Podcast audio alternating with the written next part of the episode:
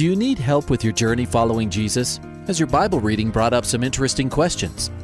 Um, I, I, I need a prayer request. Is I've heard um, pastors talk about you can't get to heaven just with good deeds. I was just wondering what you guys think. Is, the, is there a correlation between the seventh trumpet in Revelations as the last trumpet, or is he talking about some other trumpet? Finally, a place to get answers. We're ready to take your prayer request and answer your Bible questions. Call in at 303 690 3000. Let's join Calvary Live right now. And once again, I want to welcome you to Calvary Live. I will be your host for this hour. My name is Jeff Biggs. I pastor Calvary Chapel Greeley. I'm in northern Colorado and I'm ready to take your calls and prayer requests. So you can call that number that you just heard, 303 690 3000. I'll repeat that number throughout the hour, but this is your show. This is an opportunity for you, the listener, to call in and ask questions about uh, maybe questions that have arose from your Bible teaching or Bible uh, reading or a Bible teaching that you heard. Maybe perhaps uh, you have a question about Christian living or current events. What's our worldview as Christians? Give me a call. Let's talk about the Lord. Let's go to the Word of God together. Uh, let's get some clarity and understanding. 303 690 3000. Now's the time to grab one of those open lines. Love to talk to you about Jesus, talk to you about the Lord, the things that matter to you. Looking forward to what the Lord has for us in this next hour. There is a means for you to be able to text in a question or a prayer request. It's a text line, and that number is 720 336 0897. Again, 720 336 0897. This is Calvary Live with Pastor Jeff Biggs. Looking forward to your uh, calls today from Grace FM all along the Front Range in Colorado and southern Wyoming. You're listening live today. And then for you on the East Coast, Truth FM and Hope FM, uh, you too can call it that number that I just gave and you can um, ask your questions. It is a week delayed. And because we're a week delayed, I do want to uh, wish all of you uh, on the East Coast, because this program today will air next week.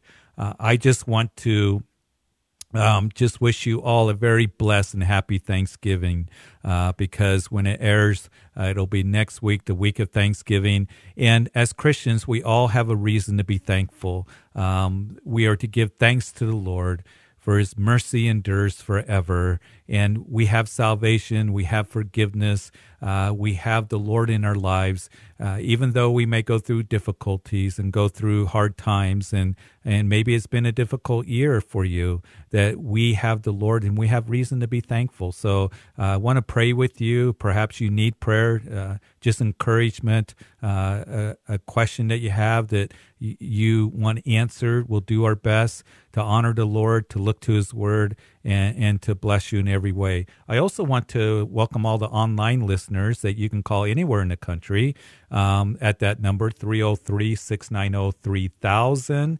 And so I'd love to hear from you guys as well and for you to be able to call in. And I would encourage all of you on your, uh, your mobile devices to get the Grace FM app and uh, on your computers that uh, gracefm.com uh, I believe. Go to Grace FM, uh, and you will be able to get on the website and listen live. So it's wonderful. I got a text. I was uh, talking yesterday on the show how somebody texted me last week that uh, from Saudi Arabia they were listening. So that's such a blessing.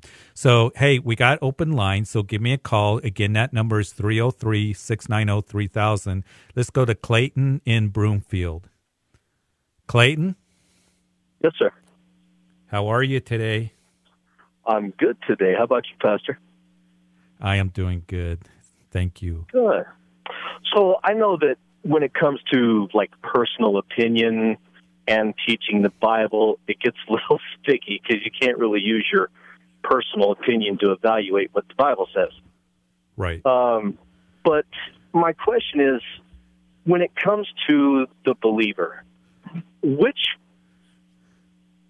do you have an opinion as to what becomes more important in the life of the believer? The fact that we know when we die, the first face we're going to see is Jesus, and then we get to worship God for eternity with Him and with whoever else we are with up there, or is it the availability of the abundant life that Jesus offers us here? Right. Yeah, that's kind of a that's an interesting question. You know, to me, it would be like, you know, do you like uh, chocolate ice cream or do you like, you know, uh, vanilla ice cream? I like both of them. You know, here's the thing: um, we rejoice in the fact that we have eternal life. And I, what I see is a theme in the scriptures that, even as Paul writes in Colossians, that we're to set our, you know, mind and our heart on the things above, not on the things of this world. Um, we are to be watching and waiting for the return of the Lord. I, I live every day, um, and, and, I think that we should, as Christians, being thankful and, and looking forward to going to heaven. But with that said, it's also very important that, you know, the abundant life that you mentioned, living for Him today. That while I'm here, Lord, I have today. Uh, yesterday, I can, you know, is gone. Tomorrow isn't promised to me, but I do have today. And, right. um, and so anyhow, um, I do, um, you know, think that both are very important. Living for today, being a witness, you know, with my life, living for the Lord, being a light. Um, I look forward to eternity, and I'm sure you do too, Clayton. And and that just it warms my heart, and um, that's one of the reasons we can be thankful every day as a Christian. And and then also, um, I'm thankful that He wants to use me right now. And sometimes I get tired. Maybe it depends what day it is. You know. yeah, I feel you. when you know the enemy's attacking, and um, you know you're tired we we do get tired. Um, you know, sure. I long for heaven, and I and for me, is I think Christians should long for heaven, and um, and I think that as we do, it helps us to live now for for heaven, um, to to to live for Him, and um, so I don't know if that satisfies your your question. Uh, well, I think it answer. does. It tells me that God gives me both to be grateful for, so that when I'm not so grateful for one, I'm more grateful for the other, and when I'm not so grateful for the one, then I'm more grateful than the other or for the other. So yeah, yeah, that, that answers my question. You know, I can I can switch my gratitude back and forth. Yeah, and um, and I, you know, it's both right up there, um, you know, and very important. And um, but you know, for me, too, and I, you know, in the honesty of my heart, I look so forward to going home. I can't wait till we're all together, Clayton. I can't wait yeah, till amen. I, I can meet you face to face rather yep. than a phone call, and and that's really what I really look forward to. But in the meantime, hey, I, I want to be used of the Lord. I want to focus on the Lord, and you know, uh, Clayton. Sometimes we hear that um, that uh, saying that people say that you know you're so heavenly minded that you're no earthly good. Uh, I don't think you can really be earthly good unless you're heavenly minded, and, and it's That's not scriptural. yeah, it's not scriptural to say that because no. we are told to keep our minds on the things above and not in the things of this world. And I think that when we have e- eternal perspective, and that's the key, you know, um, then we're going to be uh, used more effectively we're going to have joy in our hearts because this world is not where it's at. Um, this world is not our hope. Uh, this yeah. world will, you know, bum you out and do you in, and this world's a ripoff. And and I think that Christians we need to give that message, you know, that Jesus is our hope. Heaven awaits us. We're forgiven, and we have a ministry to give to others. So, yeah, good question, good consideration. All right, Pastor Biggs, you have a good afternoon, and I really appreciate your time. God bless you. You bet, Clayton. Looking forward to meeting you. If I don't meet you before we go to heaven, we'll meet up there. One side or the other, we'll be singing together. That's right, brother. Thanks for your Thanks, call. Man. Appreciate it. All yep. right. Bye bye. Bye bye. Hey, 303 690 3000 is the number to call again um, that when somebody hangs up, there's an open line. So uh, there's a question that came in, Lou from Denver, uh, about speaking in tongues. Is it for today? Is it relevant? I believe that tongues are for today.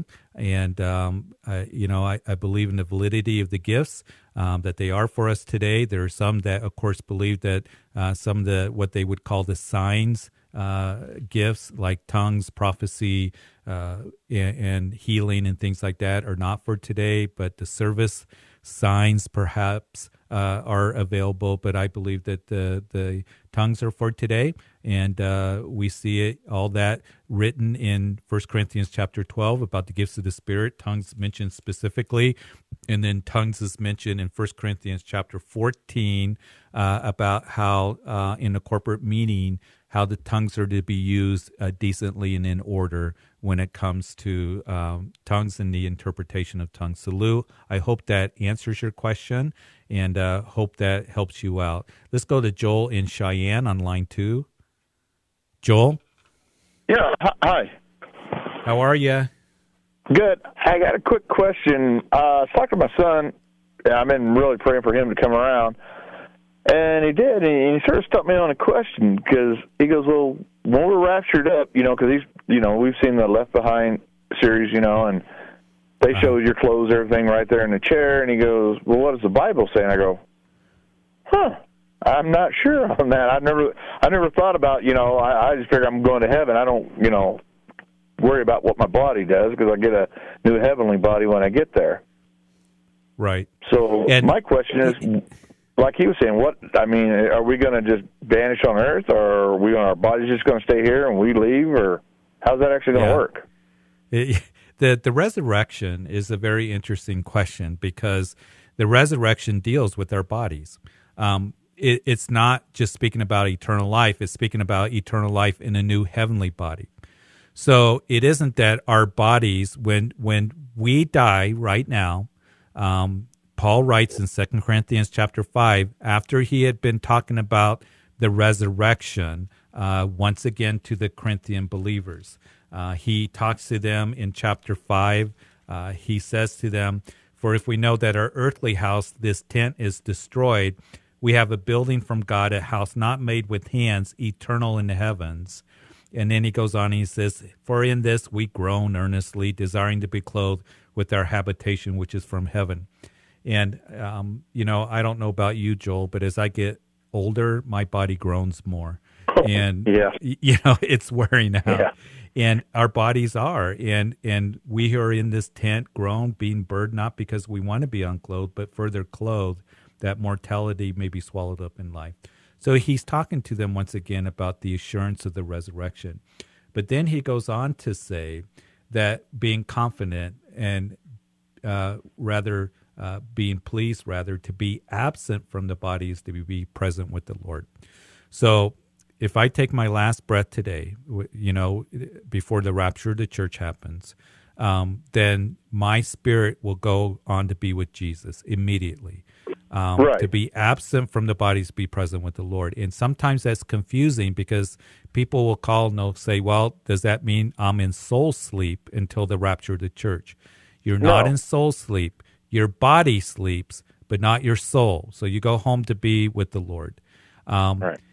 At the rapture of the church, as Paul writes about the resurrection, the longest chapter in First Corinthians, he said that in a moment, in twinkling eye, we all, you know, shall be changed, and our bodies will go from that which is corrupt to incorruptible, mortal to immortality. So it isn't that our bodies just disappear here; are actually our bodies change our bodies change, and that's what you know you can look at that we get new heavenly bodies, uh, but it's the right. old body that is changed to a heavenly body. For this corruptible must put on incorruption, this mortal must put on immortality. So that's the resurrection. So we'll get new heavenly bodies, never to be sick again, that will last for all eternity at the rapture of the church. Um, so that's the resurrection. And um, so and then our body. So what I guess my question is so. If we have rapture today, are we going to have a bunch of bodies laying around that are, you know, that have gone to heaven, no. but the bodies are still here, or are they going to? See, know, that's the thing. I guess that. yeah, know. that's the thing that's confusing. Our bodies will rise from the grave. Okay? okay. It isn't that we get, you know, a different, you know, a brand new body in the sense our old bodies are changed. That's the key. So oh, it's okay. like it's it's like a right. caterpillar coming out of its cocoon, metamorphosis. that's what it's like. It's it, it's coming out of the grave, and all of a sudden, our bodies, our new take on, uh, you know, the celestial body. Um, he says that there's celestial bodies, terrestrial bodies. Celestial is heavenly bodies. Terrestrial is you know um, earthly bodies. So our earthly body is going to be changed to a heavenly body. It's going to be gone. The graves are going to be opened. Perhaps you've heard that term, you know, some of the right. old hymns, that the graves are open. So that's what's taken place. Our actual bodies, and people say, well, what about those who died 2,000 years ago? Their bodies have decayed.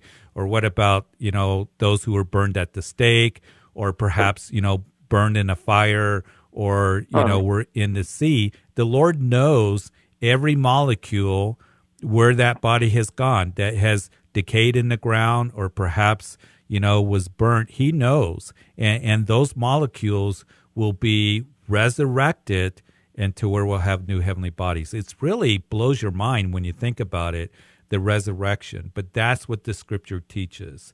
And okay. um, that it goes from a our bodies from a earthly glory because he goes on if you read chapter 15 of first corinthians um, to a a heavenly body.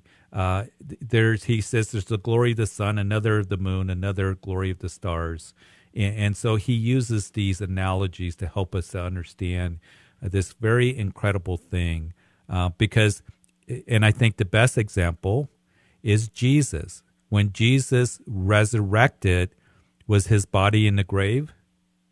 No. No. And because no. Jesus, his body, you know, was rect- resurrected, we have the promise that our bodies go- are going to resurrect. So the very foundation of our faith is Jesus. The tomb is empty, and and that's what makes Christianity unique. Is there's an empty tomb in Jerusalem, and so His body rose, and um, and our bodies will rise again as well for new heavenly bodies. So hopefully that helps.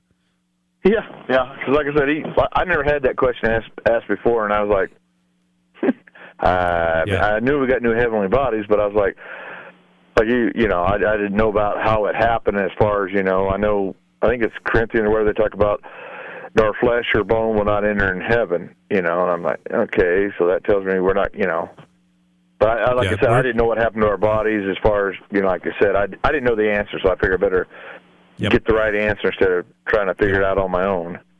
yeah, know? Jesus is the first fruits of the resurrection. So just kind of explain to him that Jesus resurrected from the tomb, and right. um, and he's in heaven, and we will resurrect from the grave.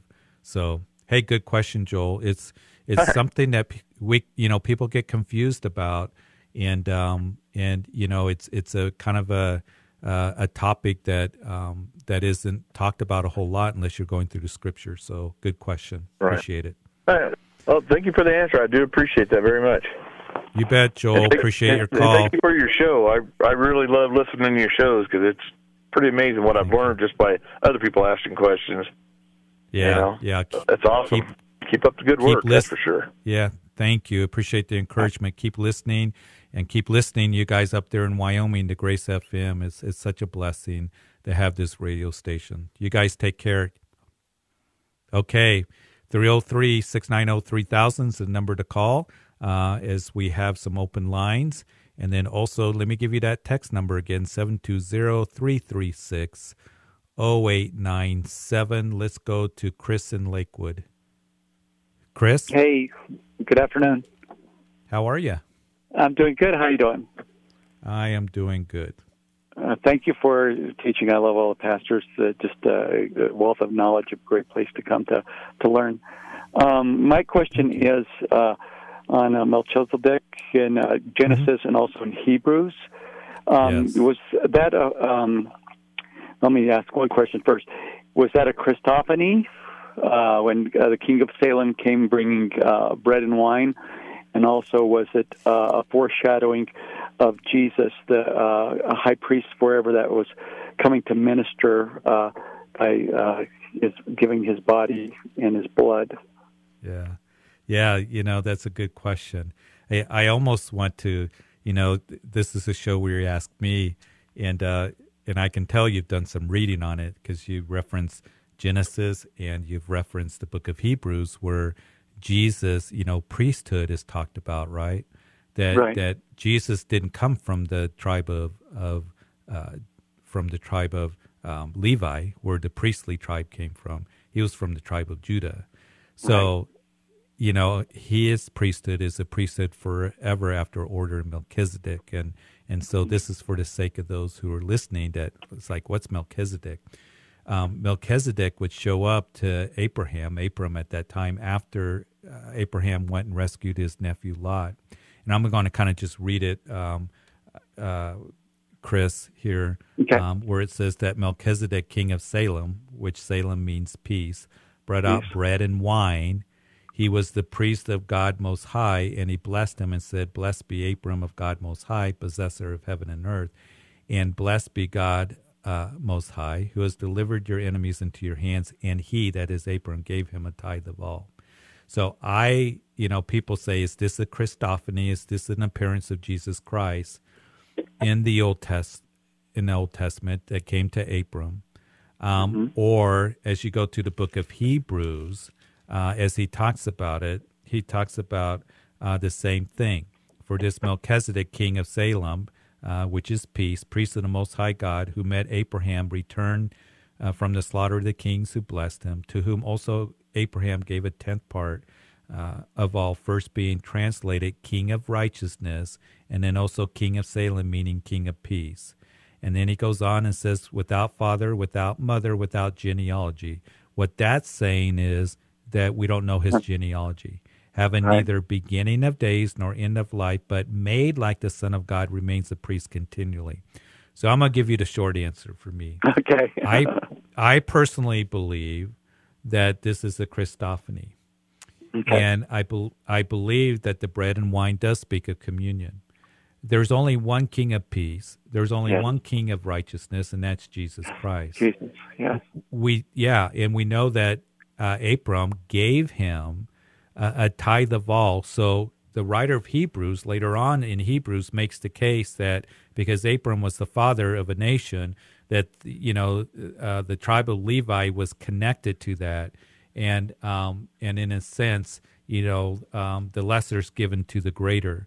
Uh, to me personally, i it's Jesus. Who else would it speak about? Now there are those who say, who else? You know, there are those who say, well, no, it's not, uh, because he's made like the Son of God, uh, remains a priest continually. So there are those who say, no, it's not Jesus. To me, it speaks of Jesus. It points to Jesus.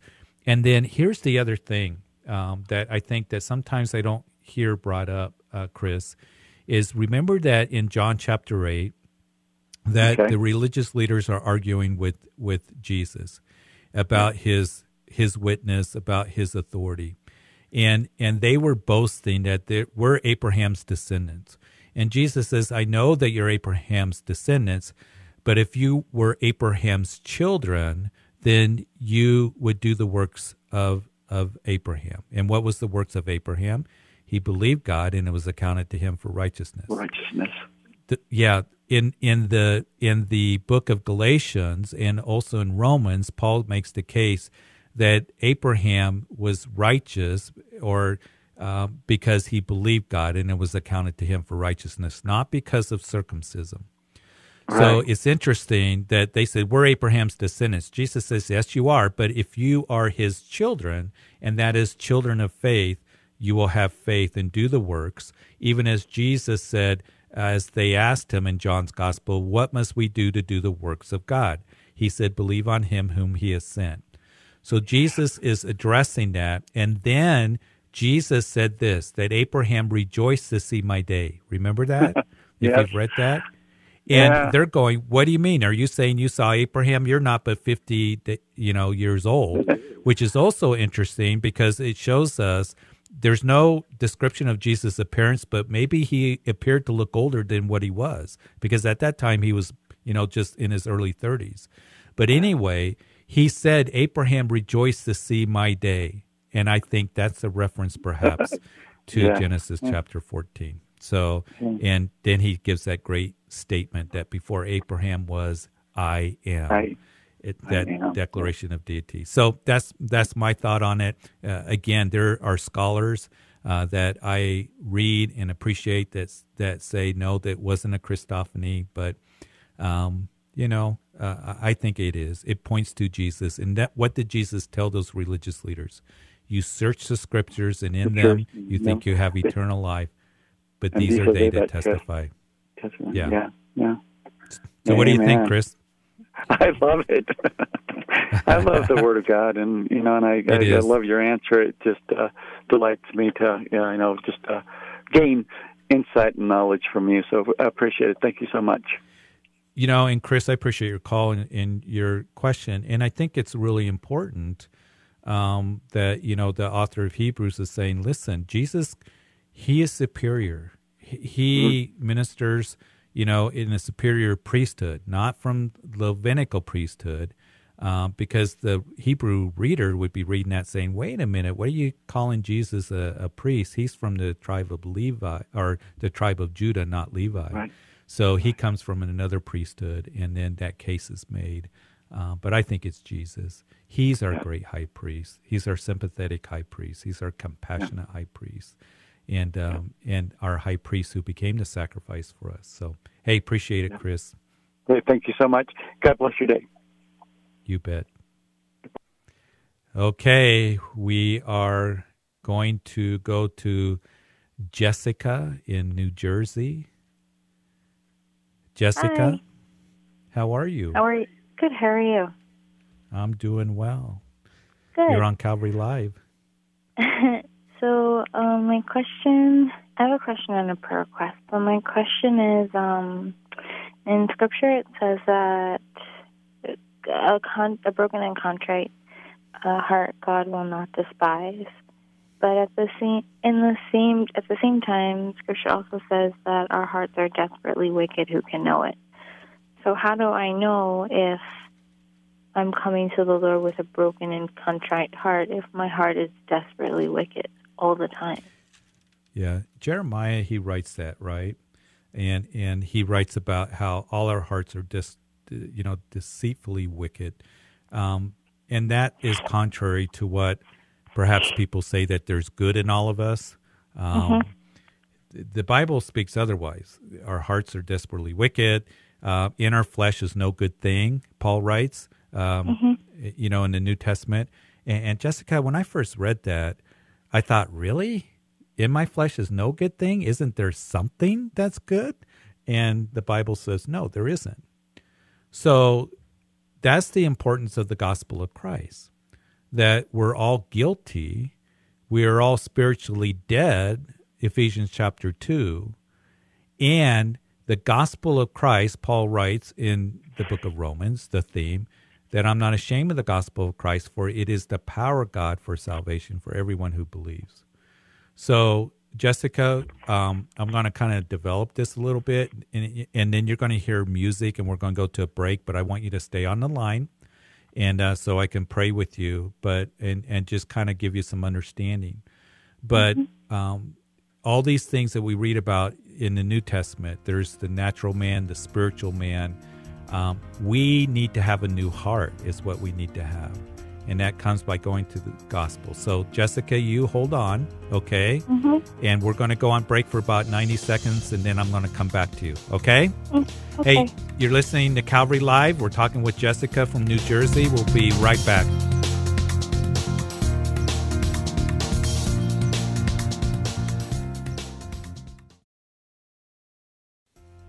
Welcome back to Calvary Live. Give us a call at 303 690 3000 or text us at 720 336 0897.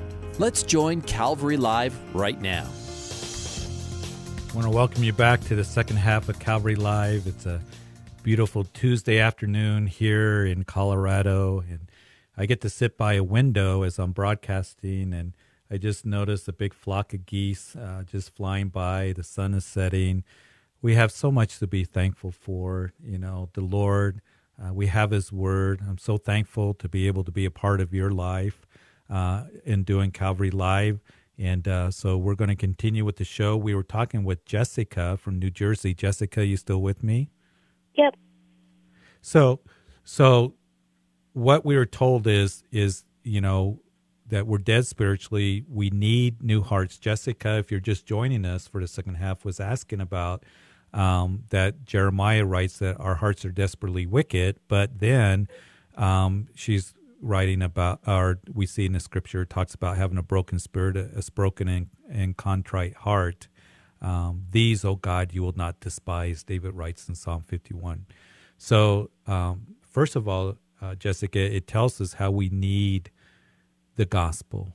Um, and the gospel isn't, I'm a good person, because that's what Jeremiah is addressing, that our hearts are desperately wicked. When we come to know Jesus Christ, there's a, a transformation that happens as we're born again by the Spirit of God. And in that, we still struggle with the flesh. We still struggle with things in our hearts that shouldn't be there. But David, after he sins with Bathsheba in Psalm 51, he says, The sacrifices of God are a broken spirit, a broken and a contrite heart. You know, Jessica, what's the one thing that the Lord wants more than anything from you? Mm. He wants he wants your heart. He wants your heart. So sacrifices in the Old Testament were a big deal. They had the the you know burnt sacrifices, the peace offerings. They had all the different sacrifices, sin sacrifice, trespass uh, offerings. But here, David is realizing this that the sacrifices of God are a broken spirit, a broken and contrite heart, a heart that's humble before the Lord, a heart that's remorsed. These, O oh God, you will not despise.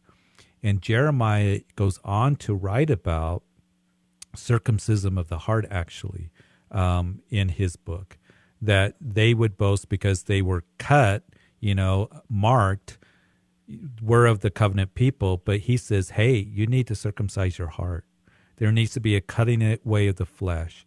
When Saul came back um, and he did not do what God told him to do in in the battle against the Amalekites, that you know it is uh, or uh, Saul the king, it was Samuel the prophet that came to him and said that it's better to obey than than to sacrifice. The Lord wants our hearts.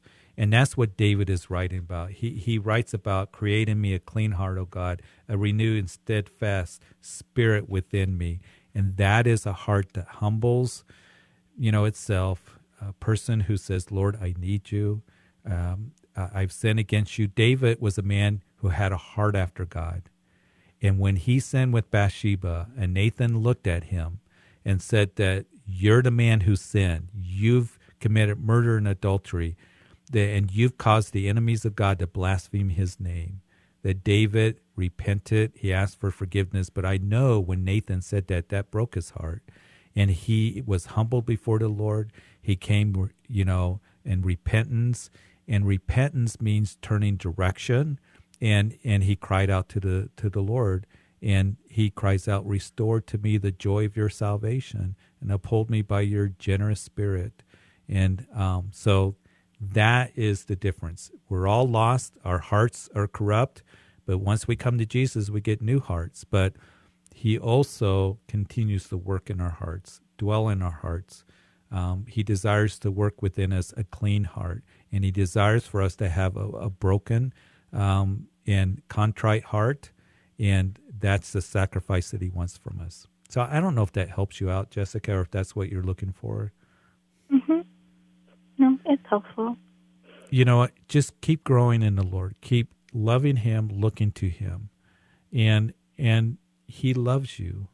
And and he desires for you to give him your heart. Say, Lord, here, and to be honest with him because I think that sometimes when we struggle, we what ends up happening is we pull away from the Lord rather than drawing close to the Lord. And the Lord knows our hearts. He knows everything about our hearts. Everything is open and naked before Him.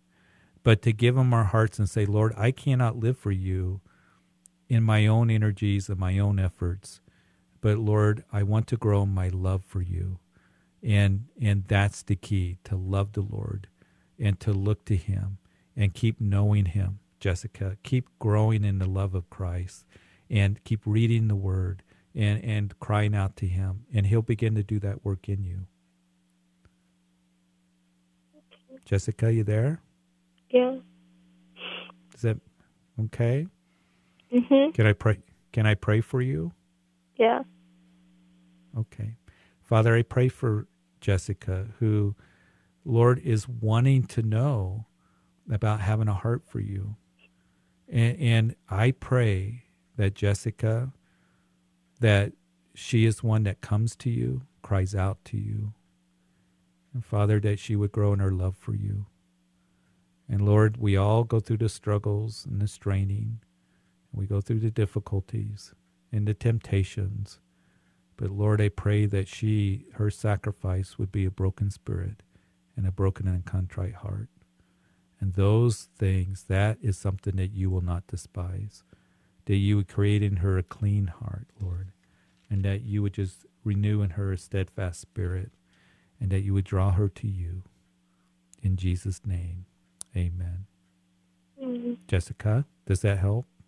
Yeah. Thank you. Okay. You stay close to the Lord, okay? Okay. Thanks. Okay. God bless you. You too. Bye. 303 690 3000 is the number to call. Let's go to Paul in Denver. Paul? Hello. Yes. Hi, How are you? Good. How are I'm, you? I'm, I'm doing good. Doing great. Good. Glad to hear it. I've I've got it's a two part question. So the originally when um, there was a war in heaven, and then God sent um, Satan and all his followers down to earth, correct? Down to earth, and then Mhm. they and then they were here during the time that Adam and Eve were here, correct? Say that again. They So came down they- to earth. they- and, er, what's that? yeah, they came down. They were cast out of heaven. They cast out of heaven, heaven, and they came down to earth, and they were they were here, subsiding on the earth, and then Mhm. Satan tricked um, Eve, and then they Right. the whole thing. But they were all here, right? Mm-hmm. Yeah. Okay, so- it's. Go ahead. Go ahead. So that if they were all here on on the earth, and then um, when Noah and the earth ended, did they all perish along with everybody with it, or or um, was it only Satan that was left? Yeah, you got to remember that when we talk about Satan and the fallen, you know, angels, that we're talking Mhm. about the spiritual realm. And Yeah. so all those who are on the earth, uh, they died. Um, they, Okay. of course, were. It was a worldwide flood. So Satan, and you know, here's the thing um, that's interesting, um, and I haven't done a lot of study on it, Paul, but Mm-hmm. y- you know, some believe that perhaps that war took place between Genesis one one and one two. That that's when Mhm. that war took place. Um, we know that it's told to us in Revelation chapter twelve that you know Michael the archangel, uh, you know, battled with uh, Satan, and uh, you know the host of uh, those fallen angels were cast out of heaven. Is that something that's future, or is that something that's just a reference that already happened? Um, When he- he- when you know Adam was in the garden, of course, here comes the serpent, right? And he deceives Eve, and and Yeah. they sin. We don't know when that battle took place. I, I think Mhm. that sometimes people think that you know God created the heavens and the earth. He created creation, and He said it is good. And Mhm. then He created Adam. He said it was really good. And and then Adam walked with God in the cool of the day. And I think sometimes we get the picture of ten minutes later, here comes Satan. We don't know how long Adam walked with with um, God in the cool of the day before he sinned. It could have been years, could have been decades, because Adam lived to be h- how many hundreds of years old. But we Right. do know eventually that Satan would come. What is interesting in the book of Ezekiel that it talks about how he was the perfect cherub. Um, Satan was. He was like a worship leader, and he was in the garden, is what it says. Yeah. And so I think that perhaps, and this is just a thought, it wouldn't make a, you know, um, it's just something that the Bible declares. That I think that as we look at that, um, that Satan perhaps was there, the worship leader in the garden. It was so beautiful. Um, you're the anointed cherub in, chapter 28 of Ezekiel, who covers, I establish you. You are on the holy mountain of God. You walk back and forth in the midst of fiery stones. You were perfect in your ways from day you were created till iniquity was found in you. It goes on to say Mm. that you were the seal of perfection, full of wisdom and perfect in beauty. You were in Eden, the garden of God. So I Yeah. just wonder when he saw that Adam was worshiping God and fellowshipping with God, he was like, I want to be worshiped. I want that. Oh, yeah. And that's when he rebelled. Because when you go to the book of Revelation, the Antichrist, who's going to be directly influenced by Satan, what is he going to do? He's going to go into the temple of God to declare himself as God, to be worshiped Yeah. as God. So sometime during that, you know, I think that in the garden, he's like, okay, I'm going to rebel. I want to sit on the throne, like uh, Isaiah 14 says. I want to be ex- exalted. I want to be worshiped as God. And so he did. So, but we're talking about our spiritual realm. Now we can get into, um, you know, in the book of Genesis, chapter six, that um, that talks about the Nephims, right, and the sons of God. And there's some speculation that perhaps that this was, you know, demonic forces that um, were um, there um, in, you know, uh, possessing men. Um, Satan trying to pollute the the uh, gene pool to keep the Messiah from coming. Again, it's all speculation. You go to the book of Jude, you can read that, how they were out of their proper domain. Um, And then those individuals drowned in the flood, but then those demonic spirits were released. So um, that's the fallen angels that are, you know, the demons that we talk about that are in the scripture. So Are those also in- the ones that were um, that that were here and saying that uh, they thought that the the women were really beautiful and they started, um, Yeah. I guess, yeah, Yeah, that's it, that's in Genesis six. It says that the Yeah. sons of God saw the daughters of men that they were beautiful. They took wives for themselves and all whom they chose. And um, so that's the theory in that. We don't have a real dogmatic answer because it gets you know who are the Nephims? Who are these giants? Right. What was that all about? And and um, so that's some. There's some kind of demonic forces that seem to be going on. Others say no, it's just talking about the you know line of Seth, um, and um, that um, you know, and then the line of another line of uh, of one of Noah's sons that was in rebellion against God. Uh, I think there was more to it than that, but again, we can't be dogmatic, and it's just kind of an interesting study that Yeah. um, you can do a little bit of reading on because in the book of Jude, which is an interesting story, uh, or little epistle there right before the book of Revelation, uh, he talks about Michael the archangel who uh, contended with the body of Moses. And then he goes on to say, uh, the angels who did not keep their proper domain but left their own abode, he has reserved in everlasting chains under darkness for the judgment of the great day, as Sodom and Gomorrah and the cities around them, having given themselves over to sexual immorality and gone after strange flesh, are set forth in his example. So it seems to be that he connects, Jude does, um, with these these fallen angels with sexual immorality. So that's kind of Mhm. interesting.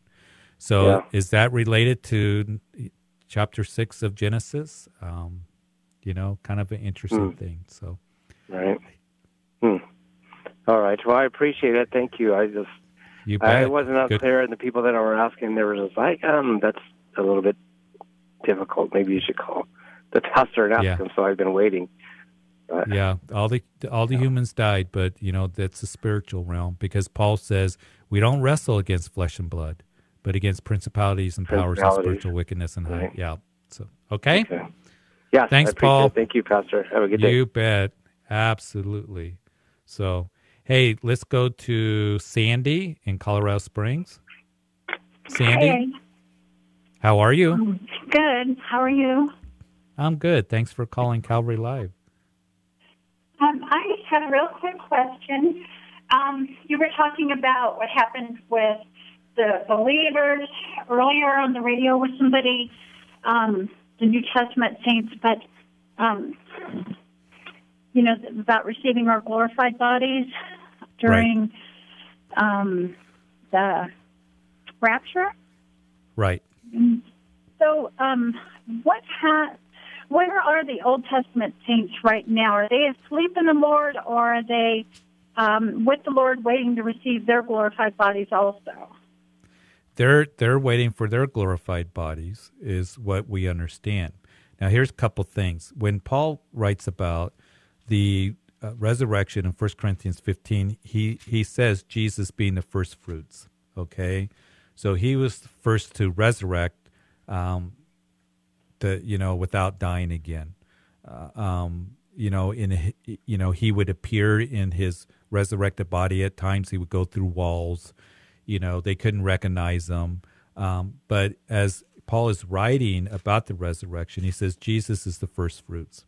Um, and then he goes on, and I'm trying to pull it up here real quick for you. He says, Those who have fallen asleep in Christ have perished, and in this life only we have hope in Christ. We're all men most pitiful. He's talking about if there is no resurrection, we have no hope.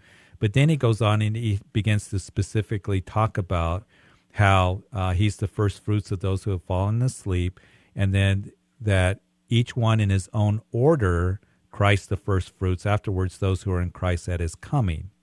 So it tells us that there's going to be an order. And what it indicates to us is in the Old Testament saints, they're with the Lord. Before Jesus died on the cross, it seems to indicate, I'll give you a reference, Luke chapter 16. Are you familiar with that chapter? Yeah. The par- the story of Lazarus and the rich man. Oh, yeah, yeah, yeah. It seems to indicate to us, and there's a debate whether it's actually a true story Jesus is talking about or a parable. I think it's a story that he's telling us because in the other parables, Jesus doesn't name names. He actually tells the story of Lazarus who went to paradise, right?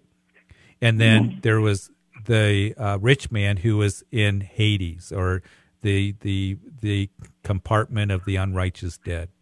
And so when Jesus died on the cross, that before he ascended, he first descended. He led captivity captive. That is, that chamber of paradise was then emptied. And to be absent from the body is now to be present with the Lord. So at the rapture of the church, we are going to get our heavenly bodies. The Old Testament saints, it seems to indicate, and let me pull it up in Daniel chapter 12, that at that time Michael shall stand up, the, the great prince who stands, watch over your sons, your people, and there shall be a time of trouble such as never been since there was a nation. And so, even to that time, in that time, your people shall be delivered. And everyone who is found written in the book, and many of those who sleep in the dust of the earth shall awake, some to everlasting life, and some to shame and everlasting contempt. So, the indication, according to Daniel chapter 12, is after the tribulation period, the time of Jacob's trouble, that's when the Old Testament saints are going to get their res- resurrected bodies. So, it's kind of an interesting topic and, and everyone in each in its own order.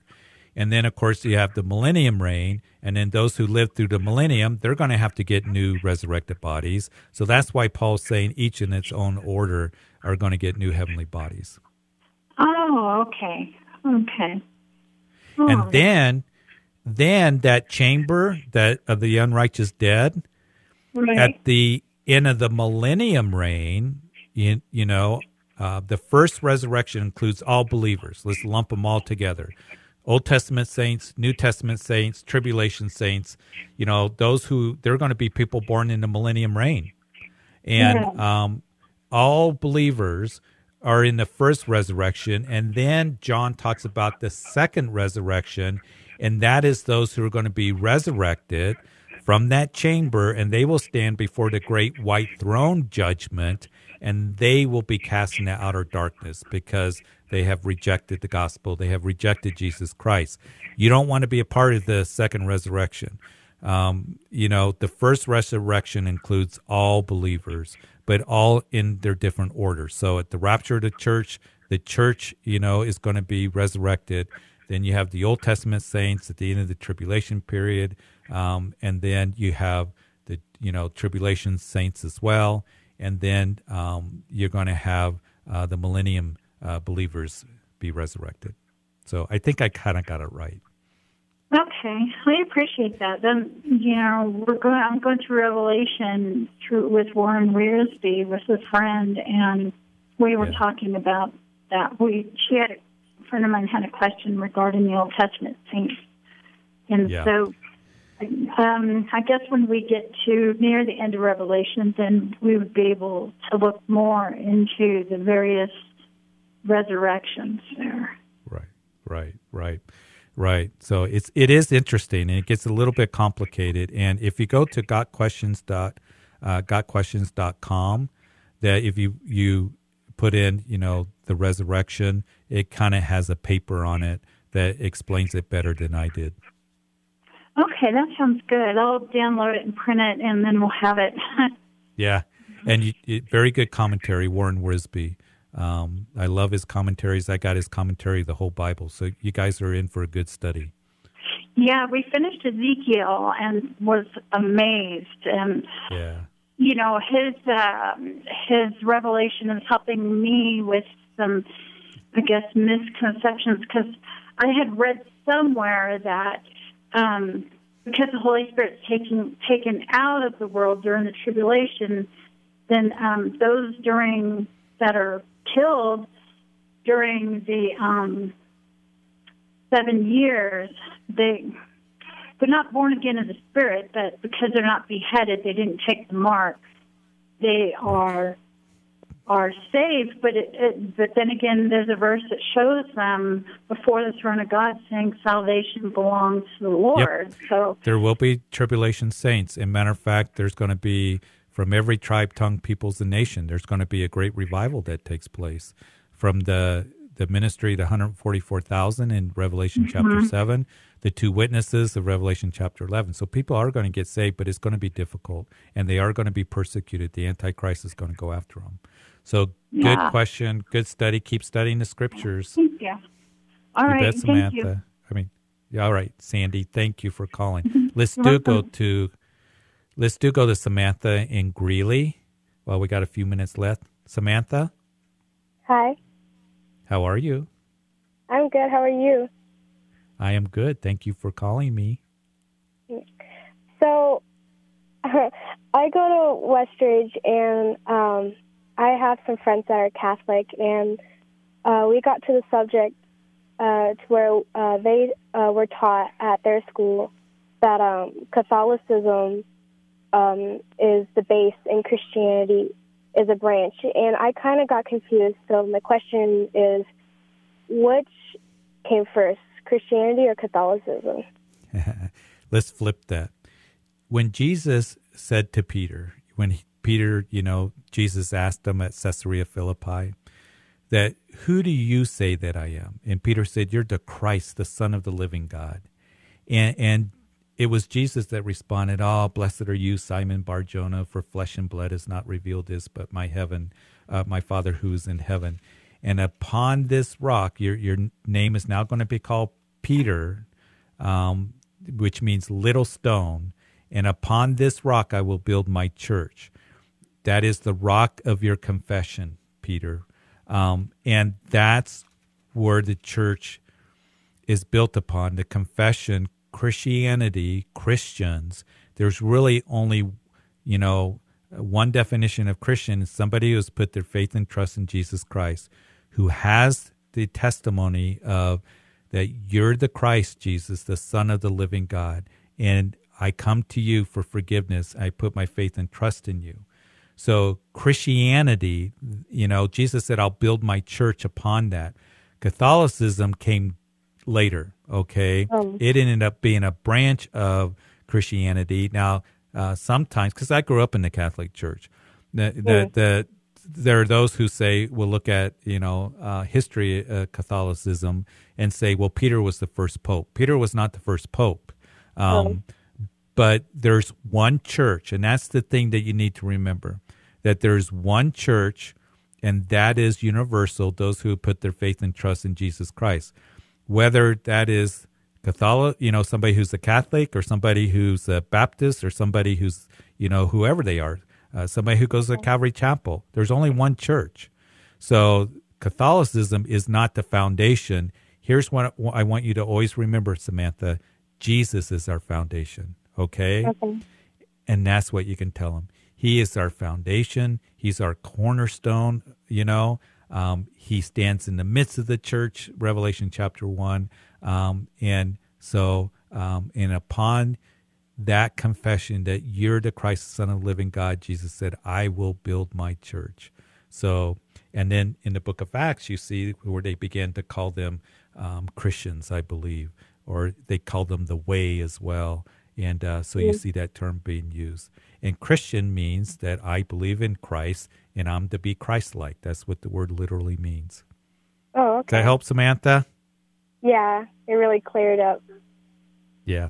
Tell him Jesus, mm. man. Look to Jesus, believe in Jesus.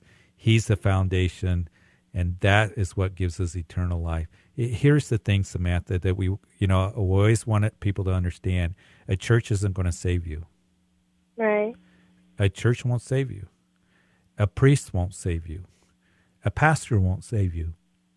It is faith in Jesus Christ alone. So this is an opportunity for you to just share the gospel with your friends or wherever it comes up and tell them it's Jesus, that he's the Christ, the Son of the living God. And um, and so I want to pray with you, Samantha, that, that you'll be able to do that and they'll listen, okay? Because Okay. I know it's hard when you're in school, right? Father, I pray for Samantha. I thank you that she called. I thank you for her question. And Lord, there's one church, one body, and that is those who have put their faith and trust in Jesus Christ. And it isn't a denomination, it isn't a group, um, it isn't a church. Um, it's it's you alone that saves, and you that we put our faith and trust in. You are our hope. You're the one that died for our sins, and I thank you for that. I thank you for this season that, uh, Lord, as we remember the incredible sacrifice Jesus made for us, that, Lord, that we have a joy in our hearts. And even as uh, Paul would write to the church at Thessalonica, that we're to be thankful in all things. In Jesus' name, amen. Hey, thanks, Samantha. Appreciate you calling. Thanks, everybody, for calling in. Have a great evening, and we'll see you next time.